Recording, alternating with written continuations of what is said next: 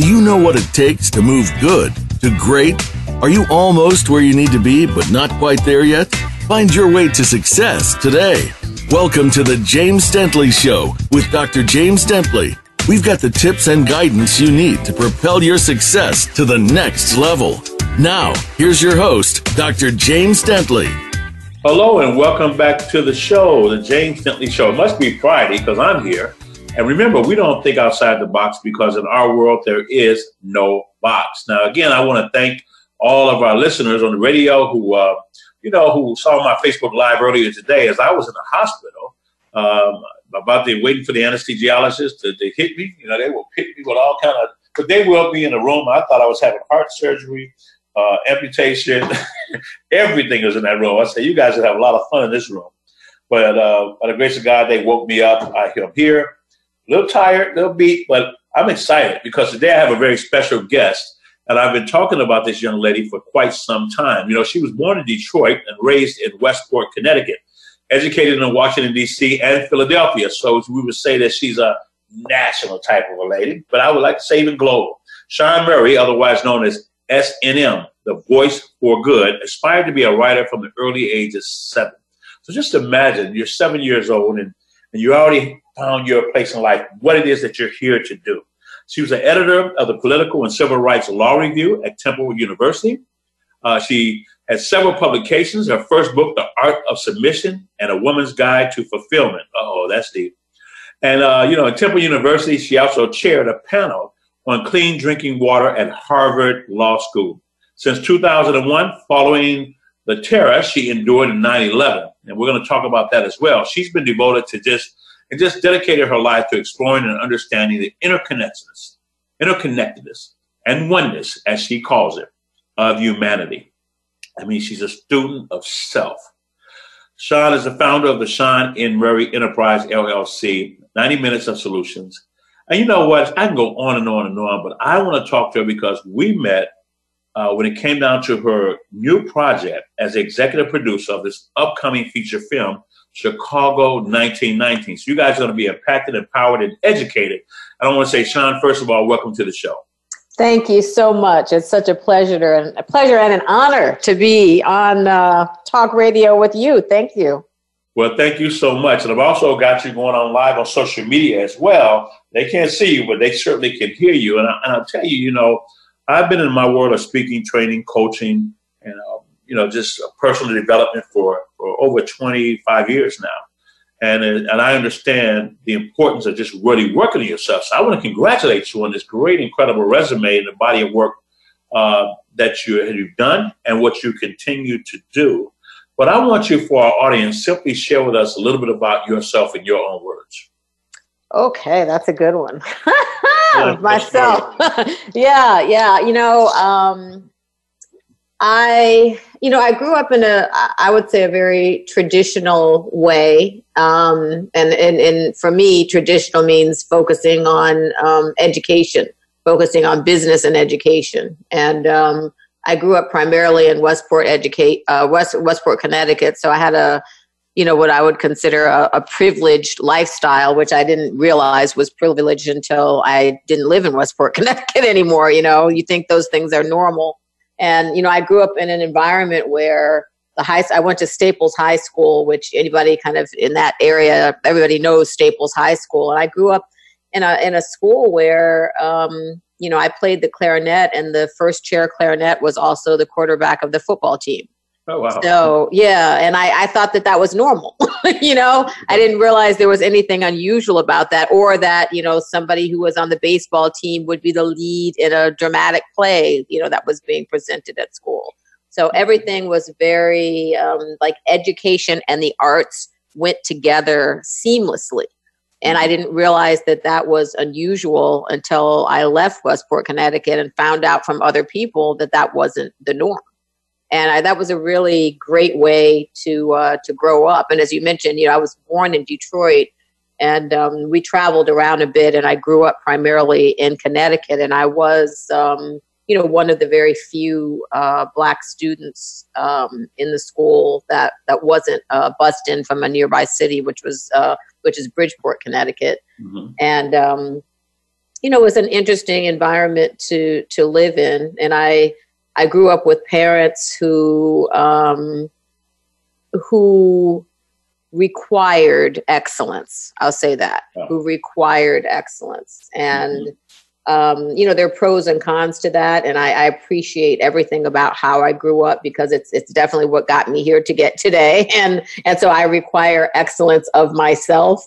And I did very well with that, but I was also very isolated at that time, meaning that I was, you know, kind of, you know, one of the few Black kids in the school. And my parents, you know, because of their own history and fears, you know, from growing up in Detroit and being there during the riots and all that, taught me that I couldn't really have friends with white people, that I couldn't be friends with white people. Wow. You know, that I shouldn't trust them and that they were trying to use me and this and that. And, you know, that comes from, you know, their own, the history of, you know, being in Detroit in the 60s. So I understand it. And it took me a long time to understand that for me, that was not the truth that I need to live in. That's not my truth. Wow. You know, that's interesting. You know, I remember when you're saying this, I was in Lexington, Kentucky in the early 80s. And I was there in Transylvania University for a training program for a company I was working with. And I was the only African-American male there, the only Black guy on the campus. And I met George Herbert Walker Bush there for the very first time. I'll never forget that. And he was cool. But I got along with everybody there. And I remember my last day, a young white kid, wanted to talk to me. And he said, "Would you mind if we have breakfast together?" And he said, "You know what? I wanted to apologize to you." And I said, "For what?" You know, we never said a word to each other. And we were there for 2 weeks every day. He said, "Well, my family's prejudiced. My grandpa's prejudiced. My dad is prejudiced. And I've been prejudiced all my life. I've never met a Black person before, but you're nothing like what they told me you would be." Wow. I want to thank you. You changed my life. And when you're saying that, you know, as growing up in privilege and you didn't know it, we grew up poor and we didn't know it until we went someplace. Isn't that something? Yeah. Well, I want to talk to you about a lot of stuff. I want to talk to you about education, but I want to go to the meat, the juicy stuff where I've got listeners and I've got viewers. I want to talk about Chicago 1919 because I want to we're going to go there. We're going to go around and talk about some other things, and we're going to come back there again because that's your baby. And that's how I was introduced to you by Claire Wood. So tell us about Chicago 1919. How did you get that vision? How did it come to your life? What is it about? How does it impact all of us? And tell us about this great film that I want to hear Oscar reviews from in the near future. Yes.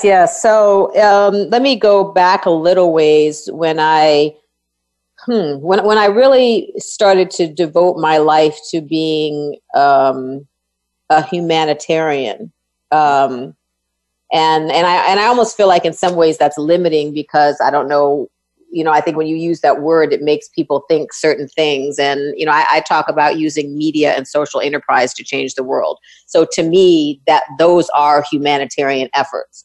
And I met a man when I lived in Los Angeles. His name is Jerry Levin, who I absolutely just love and adore. Jerry is a mentor of mine, and he's the former CEO of Time Warner.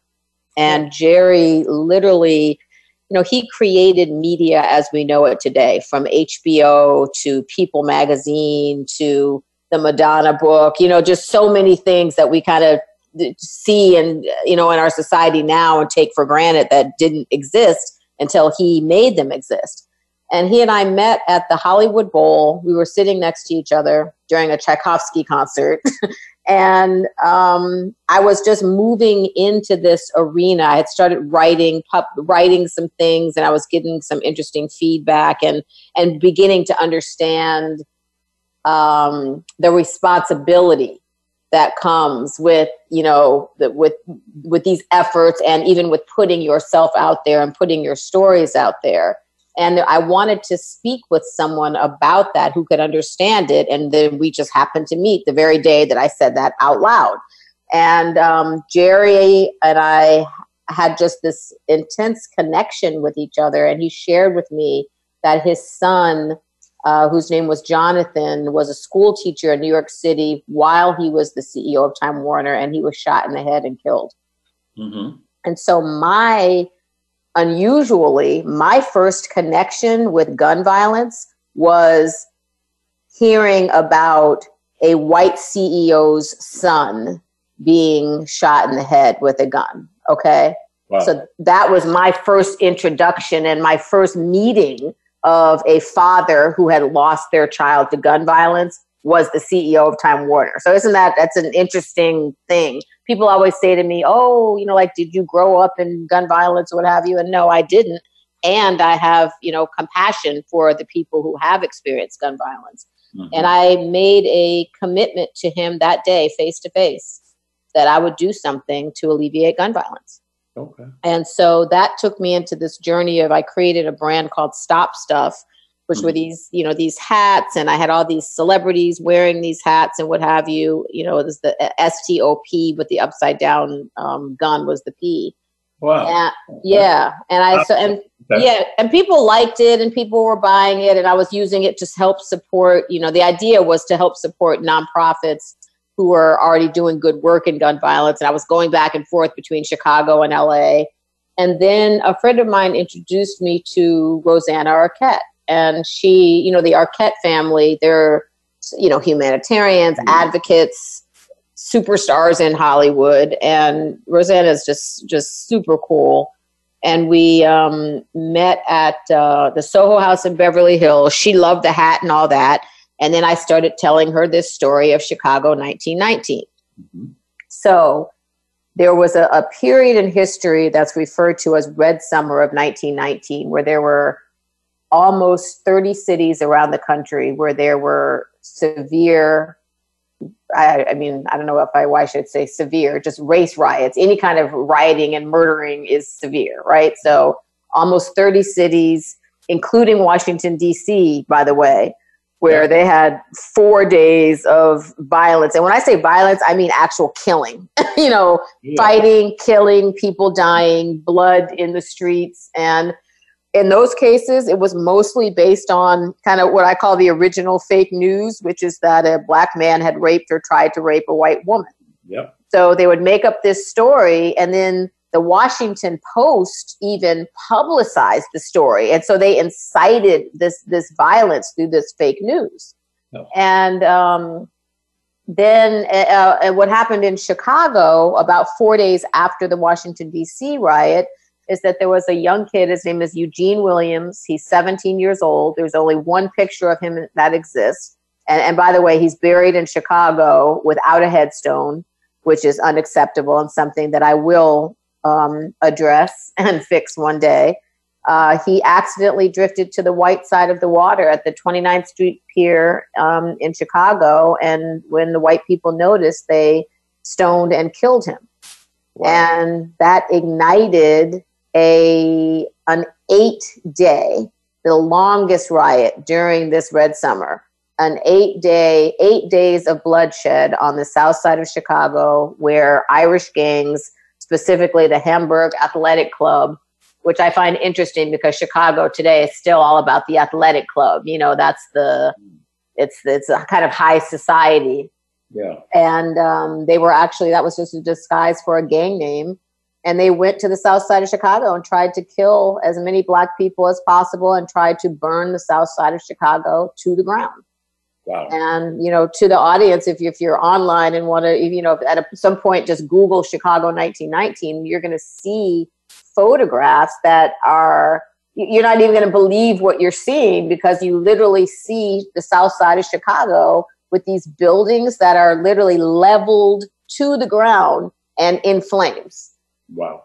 And it's a story. I remember when I shared the story with you and with your wife, who I think is also from Chicago. It's like, it's so many people don't know this story. And it's like surprising. Like, how do we not know, you know, that, you know, like, imagine wherever you are today. Like, I'm in Miami right now. Imagine if in Miami we just had 8 days of some people just came in there, tried to kill us for 8 days.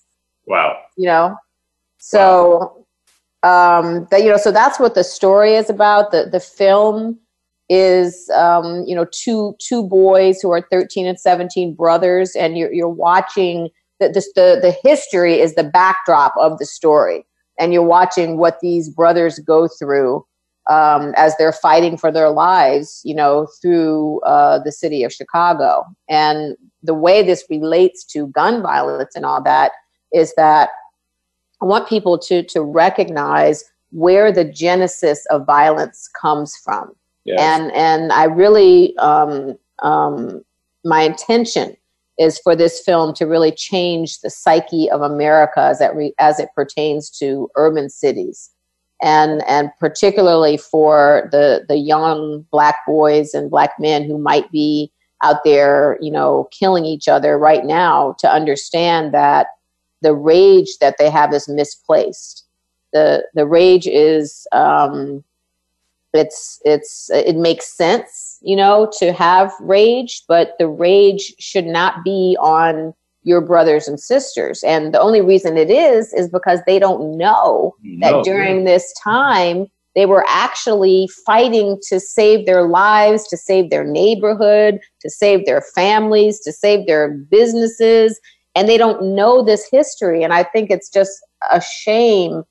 And it's, as I'm saying this out loud, I already know what one of my other initiatives will be, is that the way, or I say, the history that is taught in public schools in America is, first of all, it's distorted history, but secondly, it's incomplete. Yeah. And, you know, I went to Howard University, and at Howard University, we learned all history, all global history, American history, all history. And what is taught in the public schools in the United States is white American history. Yeah. With a little, you know, here's slavery and here's Martin Luther King and Malcolm X, and they didn't like each other, which is not true. Yeah. And you don't learn anything else. And, you know, from the perspective of people who are of a variety of races, number one, through history, you can learn respect, right?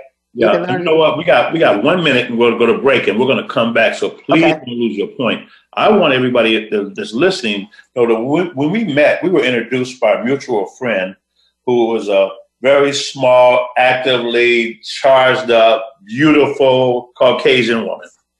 They have the largest yacht brokerage in the entire world. So it's not about racism, but when you talk to me about this, your focus was to enlighten African-American Black men that where your race really came from in the first place. Yes. We have this anger in it. We don't even know where it came from and why it exists and what to do with it. So we act out on the closest thing to us because we don't have any backdrop. So we're going to take a commercial break. We're going to come back with the amazing Shawn Murray. I want you to go deeper into the story so all of us can be educated and enlightened. I want to thank you, but we'll be right back after this break. Okay.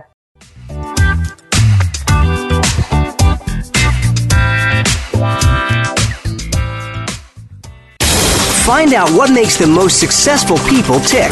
Keep listening to the Voice America Empowerment Channel. VoiceAmericaEmpowerment.com. Mental illness affects more people than you might think. Now there's a program that showcases support resources, how many people in our society view mental illness, and how the culture surrounding it is changing. Listen for We Are Hope with co-founder and host Sean Perry. Mental health is being seen as a public health crisis, and we want to help, support, and listen. You'll hear the discussions and conversations that need to happen. Tune in every Thursday at 3 p.m. Eastern Time, noon Pacific, on Voice America Empowerment. If you are ready to be inspired, energized, and edutained, you've come to the right place with our two life-changing programs at BeTheStarYouAreRadio.com. Live every Wednesday at 4 p.m. Pacific Time, 7 p.m. Eastern Time on the Voice America Empowerment Channel. Listen for our lifestyle show, Star Style, Be the Star You Are, with our host Cynthia Bryan. Then on Sundays at 3 p.m. Pacific, 6 p.m. Eastern, Teens Talk and the World Listens on Express Yourself Teen Radio. Play with us at BeTheStarYouAreRadio.com and the Voice America Empowerment Channel. Become a member of VoiceAmerica.com. It's easy, and best of all, it's free. Start out by going to our homepage or any of our channels and click register at the top.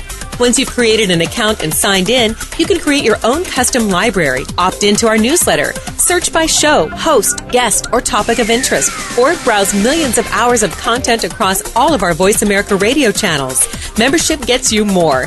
Visit voiceamerica.com today to get started and tailor the listening experience to your taste.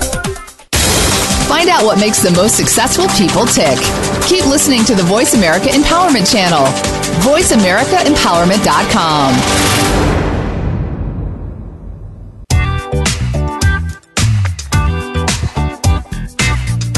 You're tuned in to The James Dentley Show. We'd love to hear from you via email with questions and comments. Drop us a line to jd@thejamesdentleyshow.com. Again, that's jd@thejamesdentleyshow.com. Now, back to the show.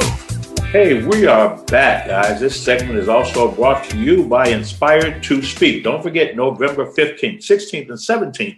Get your tickets today, right away. This is going to be epic, guys. We're going to be at the Oak Brook Terrace with the old McDonald, Hyatt House or Hyatt Lodge, the old McDonald's University campus. And we have 3 days of training for all speakers and communicators who want to take it to another level and how to grow your business through communication. We're here with Shawn Murray. And Shawn, we're talking about the movie and just how what led you to making the movie Chicago 19. So I want to turn it back over to you. We got 20 minutes before the next commercial. I always want to let you just have it. Okay. So I guess what the last thing we were talking about, I was just talking about the importance of history in schools and how it's taught and how, you know, it's funny. I remember when I was a kid, I hated history. And I think the reason I probably hated it is because I didn't connect to anything that was really that relevant to me. So I thought it was boring. Who's that? That's Kara. Hi, Kara. I see you over there trying to hide in a corner. How are you?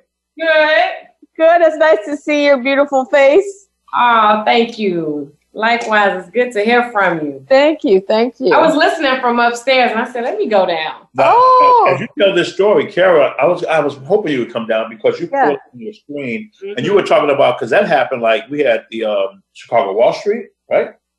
We're talking about the 8 different cities. Oh, yeah. Oh, so, go into it. You guys can chat about that. Mm-hmm. Smart women talk. So yeah, it was funny. It was interesting because Kara, because you're from Chicago, right?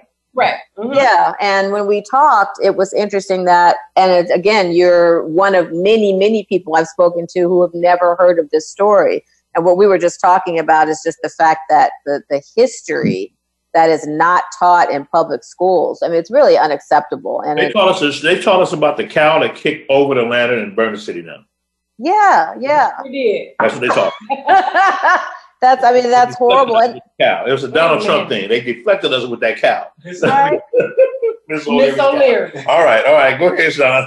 And see, and there are other stories like, you know, every time I meet a young black man or even an older one, I say, do you know who Mansa Musa is? And most people don't. And just, you know, for the audience, Mansa Musa is the richest human being to have ever lived.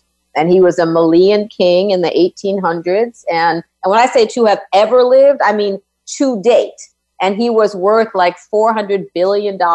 And he's number one. And number two is the Rothschild family. So sometimes you hear people saying, oh, like Jeff Bezos or whoever, the richest to ever. Like, no, actually the richest to have ever lived was a black Malian king. So imagine seeing like little black boys dressing up for Halloween as Mansa Musa. Like, what does that do to change your perception of who you can be in the world, right? And that history, we've got to do something about getting that real history out there. Our ancestry is not about slavery. Our ancestry is about being kings and queens and being successful business people. Like you mentioned Black Wall Street, that was 1921. So, you know, this Chicago, we're saying 1919. And then in Oklahoma in 1921, there was a segregated community, really segregated by choice of black people there were multiple millionaires. They owned the bus company. There were multiple doctors. They owned the banks. it was like this thriving community where the black dollar was circulated within that community for a long period of time, which right now that's one of our problems, is that the money that comes from the black community is instantly out of the black community. But in 1921, that became the worst terrorist event in our country up until 9/11. They literally bombed the entire city, obliterated it, and it never came back again. And from people I know who have lived in that area, they told me that people, they were so afraid that even today, sometimes people don't talk about it that much. Because, and think about this, think about the idea that we've gone through these kinds of tragedies, and it's like, it's in our blood that, you know how people talk about the fear of success? Our fear of success is logical, because if you're successful, you can die. Wow. And not just die, but be murdered. If you're successful, you can be killed. So that's something that we have to get out of our system. You know what I mean? Yeah. And to move through that fear. And by the way, that fear is still relevant today, unfortunately. And that's.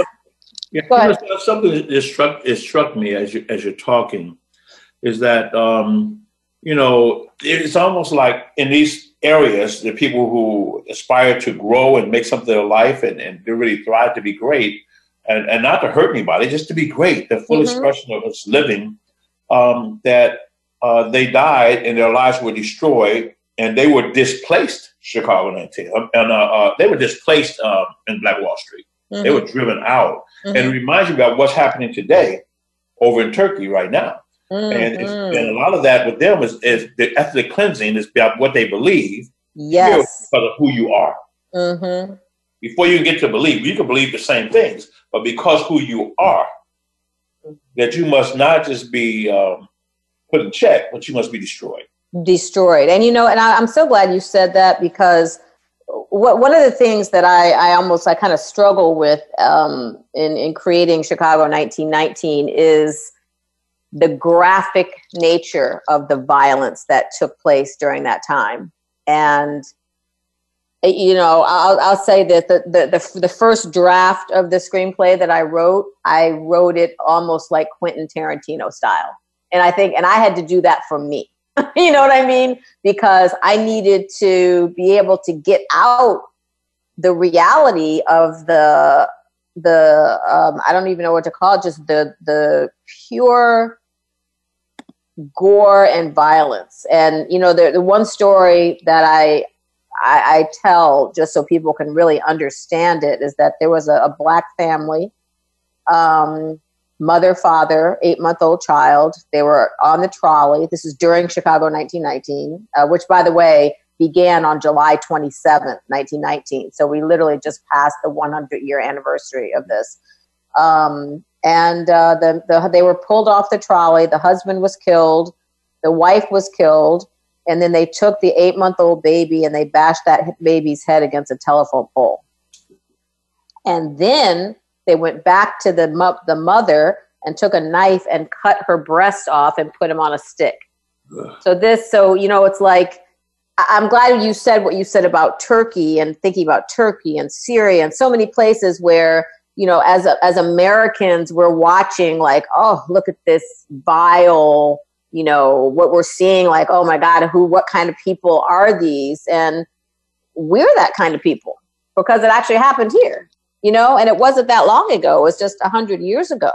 And, for people to look at that and then, sort of demean and deface black people for what we've been through, both physically and psychologically, right?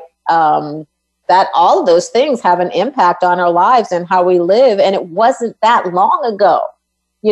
I think the last black person from Tulsa, Oklahoma, if I'm not mistaken, she just died recently. I remember seeing an article. So these things happened within our lifetimes, and or our parents' and grandparents' lifetimes. It wasn't like this was centuries ago. Mm-hmm. And like I said, it's, for me, it's just, I want. This is not about, it's not a racial story. This is an American story. Yeah. And I want people to understand how these stories impact America, all America, you know, Black America, white America. And for me in particular, I have a devotion to these Black boys who are out there killing each other with these guns and not knowing who they really are and how they can take the intelligence that they use to create these gangs, which, by the way, I mean, I don't know if you said it earlier, you know, I worked on Wall Street. I did institutional sales of convertible bonds at Deutsche Bank and CIBC and all that. And every time I meet a drug dealer, I say, dude, you have the skills to work on Wall Street because it's the same game. Wall Street is a game. It's a game. It's Vegas. It's drug dealing. It's literally the same. It's just that one is considered legal and one not. And by the way, of course, now marijuana is legal. And if you look at what's happening in that field, who's taken over that game? Ex-Wall Street people. Mm-hmm. You know what I'm saying? So yeah. I'm like, dude, because if you can run game like that in the streets, you can run a business. You are running a business. Now we just have to move you into running a legal business. And I feel like having this history and knowing like, oh, that's what happened. That's why I'm feeling like this. That's why, even like what I said to you earlier about how my parents raised me thinking that I couldn't have white friends and they didn't like me and all that. That's the same psyche. It comes from the same place. And it really was them trying to protect me from losing my life. Yeah. You know, as you say that, I was watching MSNBC today, and Bernice King, Martin Luther King's daughter, who I haven't seen her in a long time, but was a friend of mine. We actually did business together with a company called ACN. And I remember the story she would tell me that after her father was killed, was assassinated, that they didn't have any friends. Everybody was afraid to be associated with them. Everybody. And they were raised with their guard up, that all they had, even it was division and somewhat even between them as siblings to a degree, but it was a very, very different culture because they were afraid that they would be killed if they played with the King family. And these are kids. Interesting. Yeah, it really is. And, you know, I had a chance to have a couple of really great conversations with Ambassador Shabazz, who is Malcolm X's oldest daughter. Mm-hmm. And she actually was involved in a film. What's that woman's name? You know that song, You Know How I Feel? Nina Simone. She was involved in doing a film on Nina Simone, which is really an amazing film. And so she and I talked one day, and here's the best part of the conversation to me. She was talking about her father, as a man. You know, she was saying how he was such a great listener. She traveled with him because at that time, you know, they would, of course, travel by car. And she would be with him, and they just had these father-daughter talks. She said, I could tell him anything, and he was fun, and she talked about, and by the way, she was just telling this, we were just having a normal conversation about family. And she was saying how her father just thought her mother was so sexy, and he would say how she was so sexy and thick, how he liked her, you know? And I just thought, wow, isn't it nice to hear about, you know, somebody like that we see as an activist, you know, as a Black activist. He was a man and a father and a lover and like this like cool, fun guy. And we don't get to see very often those portrayals of Black people just being people because we're always have to be like fighting. You know what I'm saying? And I even as women, like Kira, I know you probably know what I mean. Like as a woman, like I don't want to be a warrior and all that. I want to be a woman. Exactly. I'm not trying to be fighting every day. You know, I don't want that. I just want to be able to just be me. Yeah. Okay, Carol, you come against that wall. You gangster that day. And we all sometimes we need to be that if we have to, we can. You know? But we don't want to, right? Let's not gang up. Sometimes it's like that. Exactly.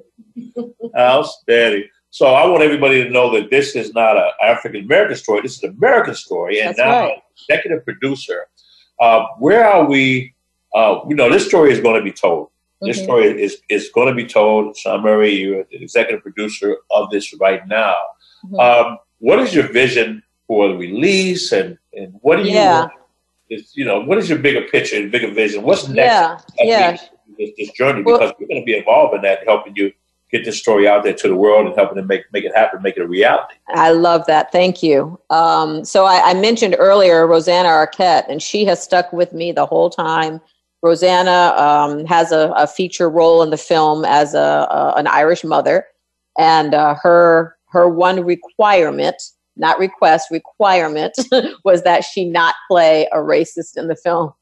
And so she's playing a good mother, you know, a good person.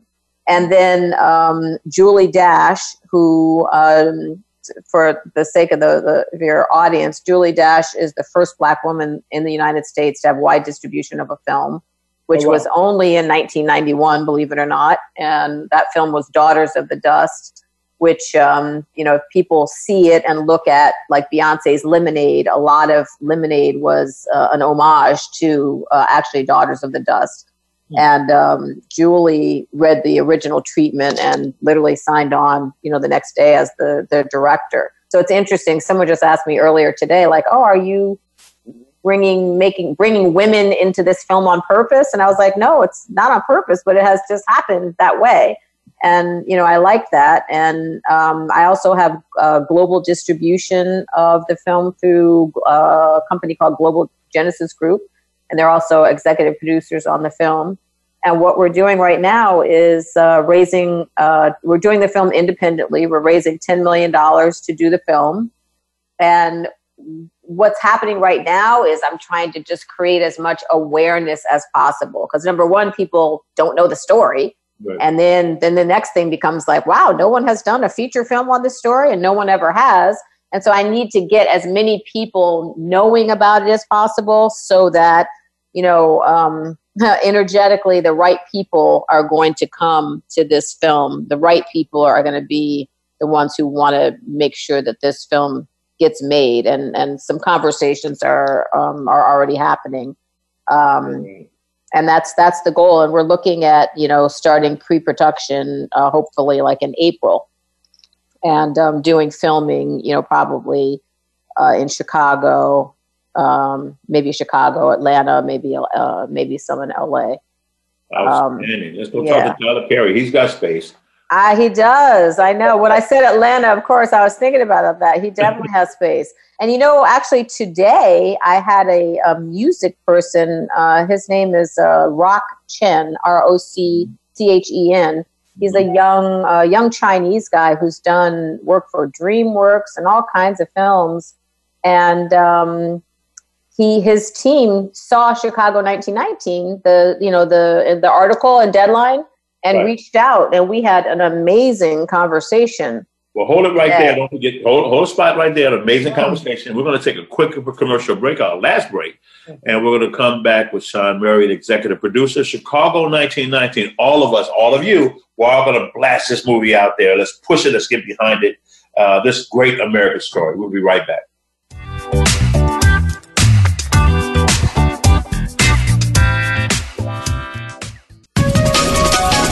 Live up to your fullest potential. This is the Voice America Empowerment Channel. Please join Dr. Sarah, a.k.a. Dr. Red, on an amazing journey of love, soul, abundance, compassion, and authenticity. Dr. Red is a well-renowned healer, hypnotherapist, author, and speaker who has overcome personal challenges to emerge stronger than ever before to reach out to you and heal you emotionally, mentally, and spiritually for the most informative and enriching experience filled with unbridled laughter and insights on life, health, culture, and society. Tune in to Dr. Red Says Tuesday at 1 p.m. Pacific, 4 p.m. Eastern on Voice America Empowerment. Are you looking for life's answers? How about the meaning of true self? Can you really be a better person overnight? Well, good luck with that. Now, if you really want to know more about this insane world and life we lead, tune into Dr. Gary Bell's Absurd Psychology. You'll learn about how the brain operates under different psychological conditions. Some common sense. Heck, you might just actually learn something.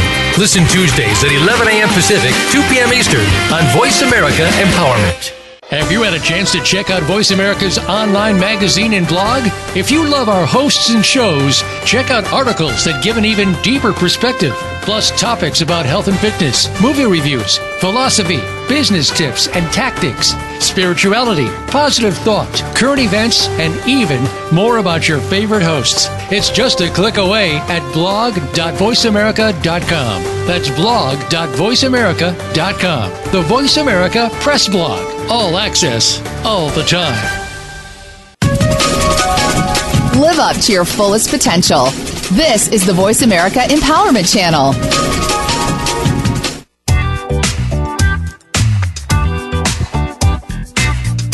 You're tuned in to The James Dentley Show. We'd love to hear from you via email with questions and comments. Drop us a line to JD at thejamesdentleyshow.com. Again, that's JD at thejamesdentleyshow.com. Now, back to the show. Hey, welcome back. We're here with Shawn Murray, executive producer of Chicago 1919, humanitarian, just out here making a difference in the world, impacting lives and setting a phenomenal example. So my wife, Dr. Kara Scott Dentley, is here, and I'm going to let her pick up the conversation and let these ladies talk. And please, let's talk about how this film and how the work and the information we get out, how women play a part in our culture and how it ties into this film, and how can we help impact our young men. We don't have enough time for that conversation. That's right. Wait a minute, rewind.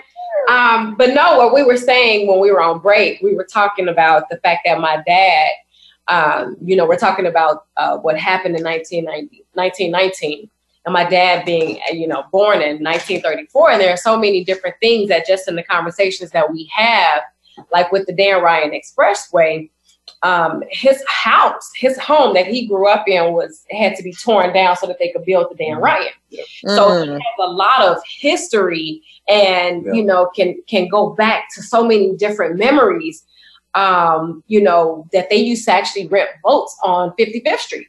Mm. It's a street now, but they used to rent boats out there, paddle boats. And he would talk about how they would get chased from different blocks, mm-hmm.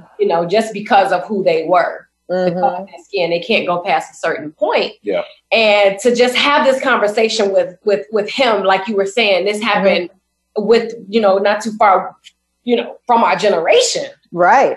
Like this just happened. This weren't like hundreds of years ago, the way that we try to make it seem. And a lot of times when I'm looking at the news, even now, and hearing conversation and, with the things that are happening within our government at the federal level, mm-hmm. it's just appalling because, wait a minute, what do you mean make America great again? Mm-hmm.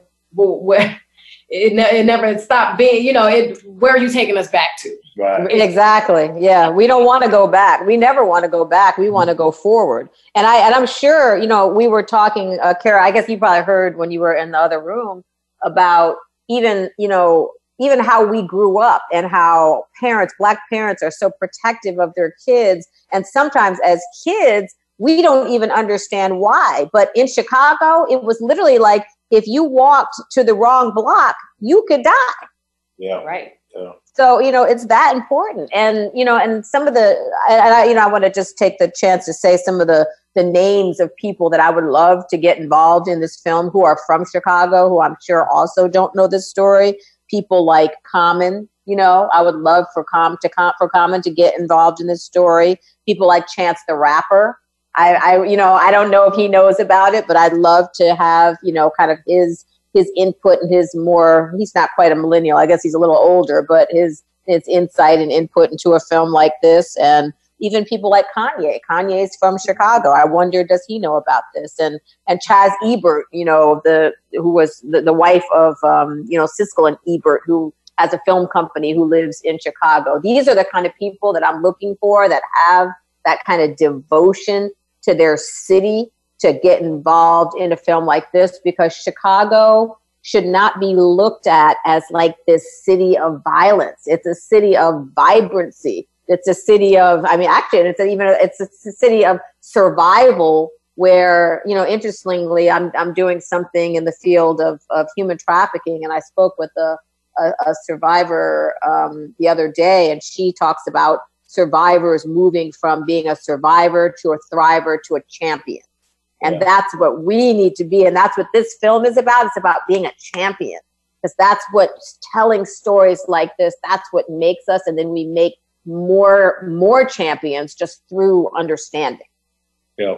You know, you made a statement a minute ago and about people not understanding as parents, the fear we have with our children. And my son's 22 now, but I remember when an 8-year-old was shot not too far from where he lived with his mom. And in my heart, that was my kid. They just didn't say his name. And I've been in that space ever since that day, but to live every single day with fear, your children are going to come home. And a lot of people don't really understand it or don't do that, but know that's a part of the experience that, that we carry. It is. And you know, and I'm sorry, go ahead, Carol.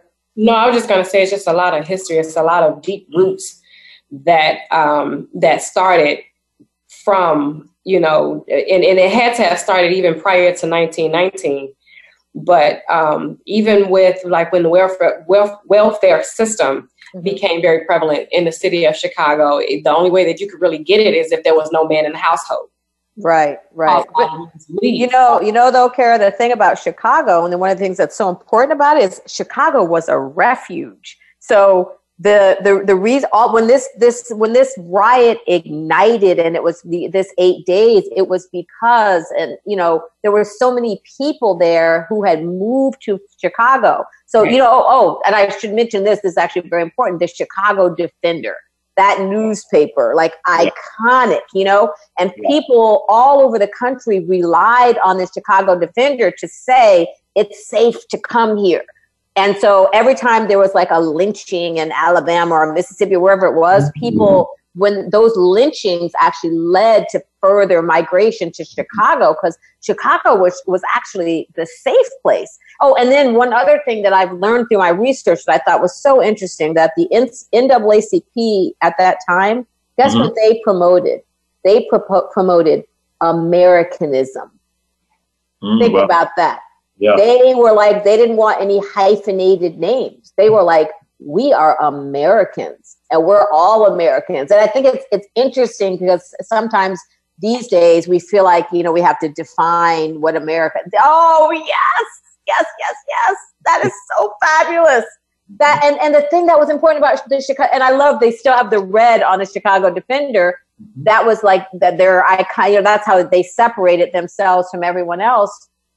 And the Chicago Defender was known for, back to what I was saying about graphic detail, when someone was lynched or someone was burned alive or when women were raped or whatever, they put the real nitty gritty, dirty details that people don't want you to see. And sometimes you have to see those details to get it. Like, let's not gloss over this stuff. This is real.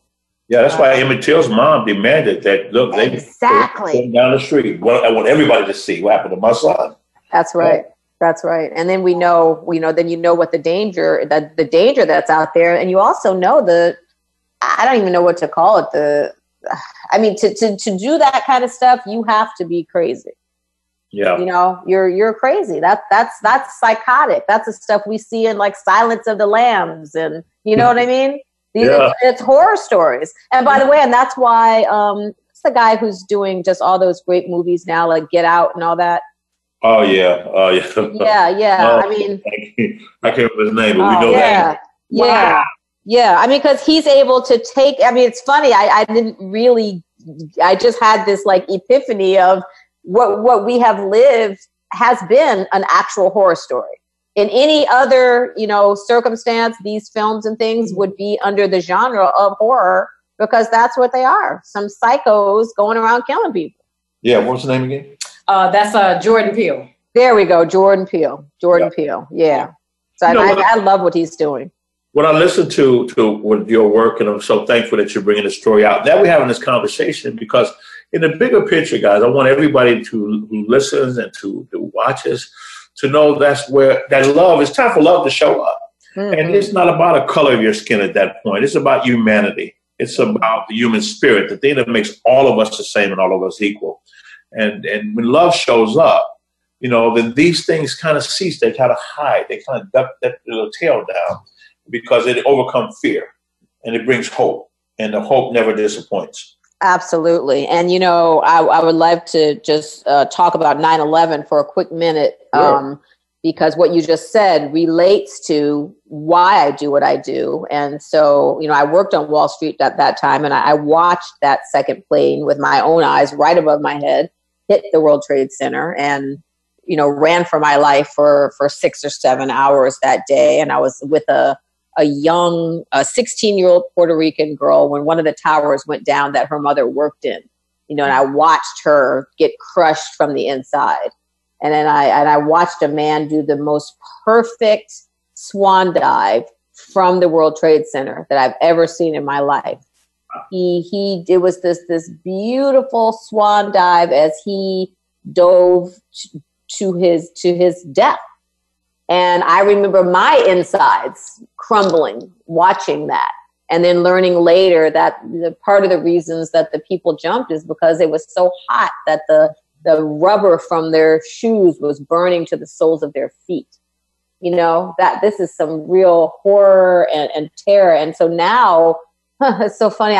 Sometimes I don't realize how much this event impacted me. And I just realized as I'm sharing this with you right now, this is an epiphany for me at this moment, that because I personally experienced what terror feels like, yeah, that's why I have to get these stories out. Wow. And I remember when I felt that terror, and I remember afterwards, I thought, wow, this was just one day. What if I'm a veteran and I do this every day? I live in terror every single day. And then Chicago 1919. Yeah. People, the whole South Side of Chicago, where Obama is from, you know what I mean? Number 44, he's from the South Side. These people 100 years ago were living in absolute terror for 8 days. Wow. And it changes your life. It changed my life to see that and to feel it and to watch people actually die in front of my eyes, and then to survive it and to know, you don't know that you're a survivor until you have to survive something. I'll tell you that, right? That's right. And I learned that I'm a survivor because you know, people say, oh, I would have done this, I would have done that. You don't know what you would have, could have, should have done until you're actually in it. Yeah. And I remember watching people jump in the water that day. And I thought to myself, why are they jumping in the water? Like, where are they? They're going to swim to New Jersey. I mean, we remember thinking that, you know, but those are the things people lose it during those times. Some people lose it. And one of the things that I remember that I learned from that is you have to hold on to the resources and tools that you have for your survival so that you can thrive. I watched people leave their cell phones and their bags and anything that could have helped them. Some people just, they lost it. They threw that stuff away. You can't. You got to hold on to those things that are going to help you move through that so that you can thrive.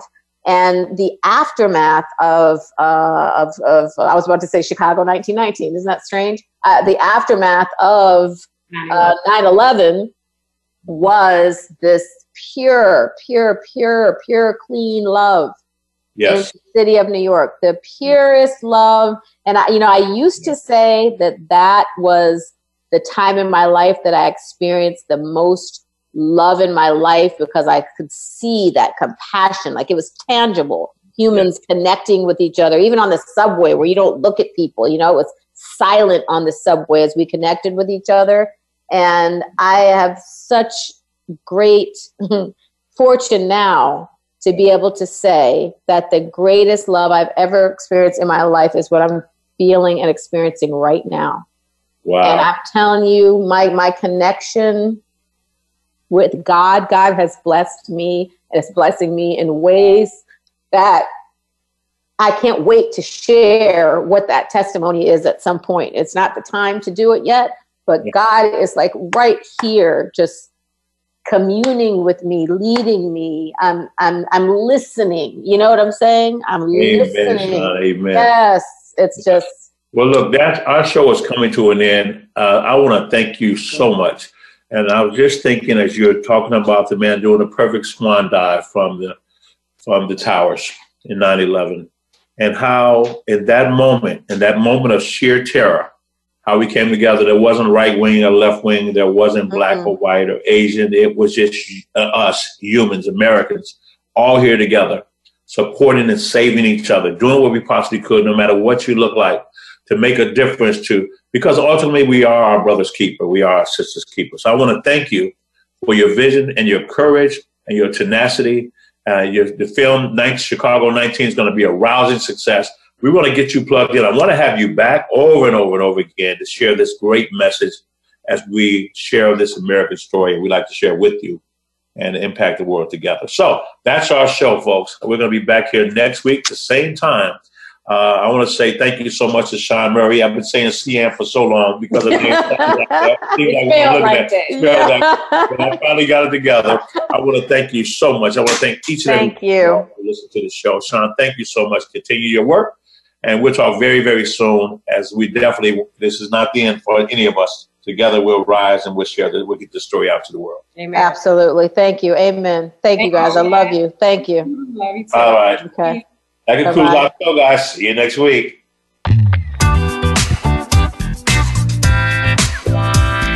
Thank you for listening to The James Dentley Show. Be sure to join James for another inspiring show next Friday at 12 noon Pacific Time, 3 p.m. Eastern Time on the Voice America Empowerment Channel. We'll see you here next week.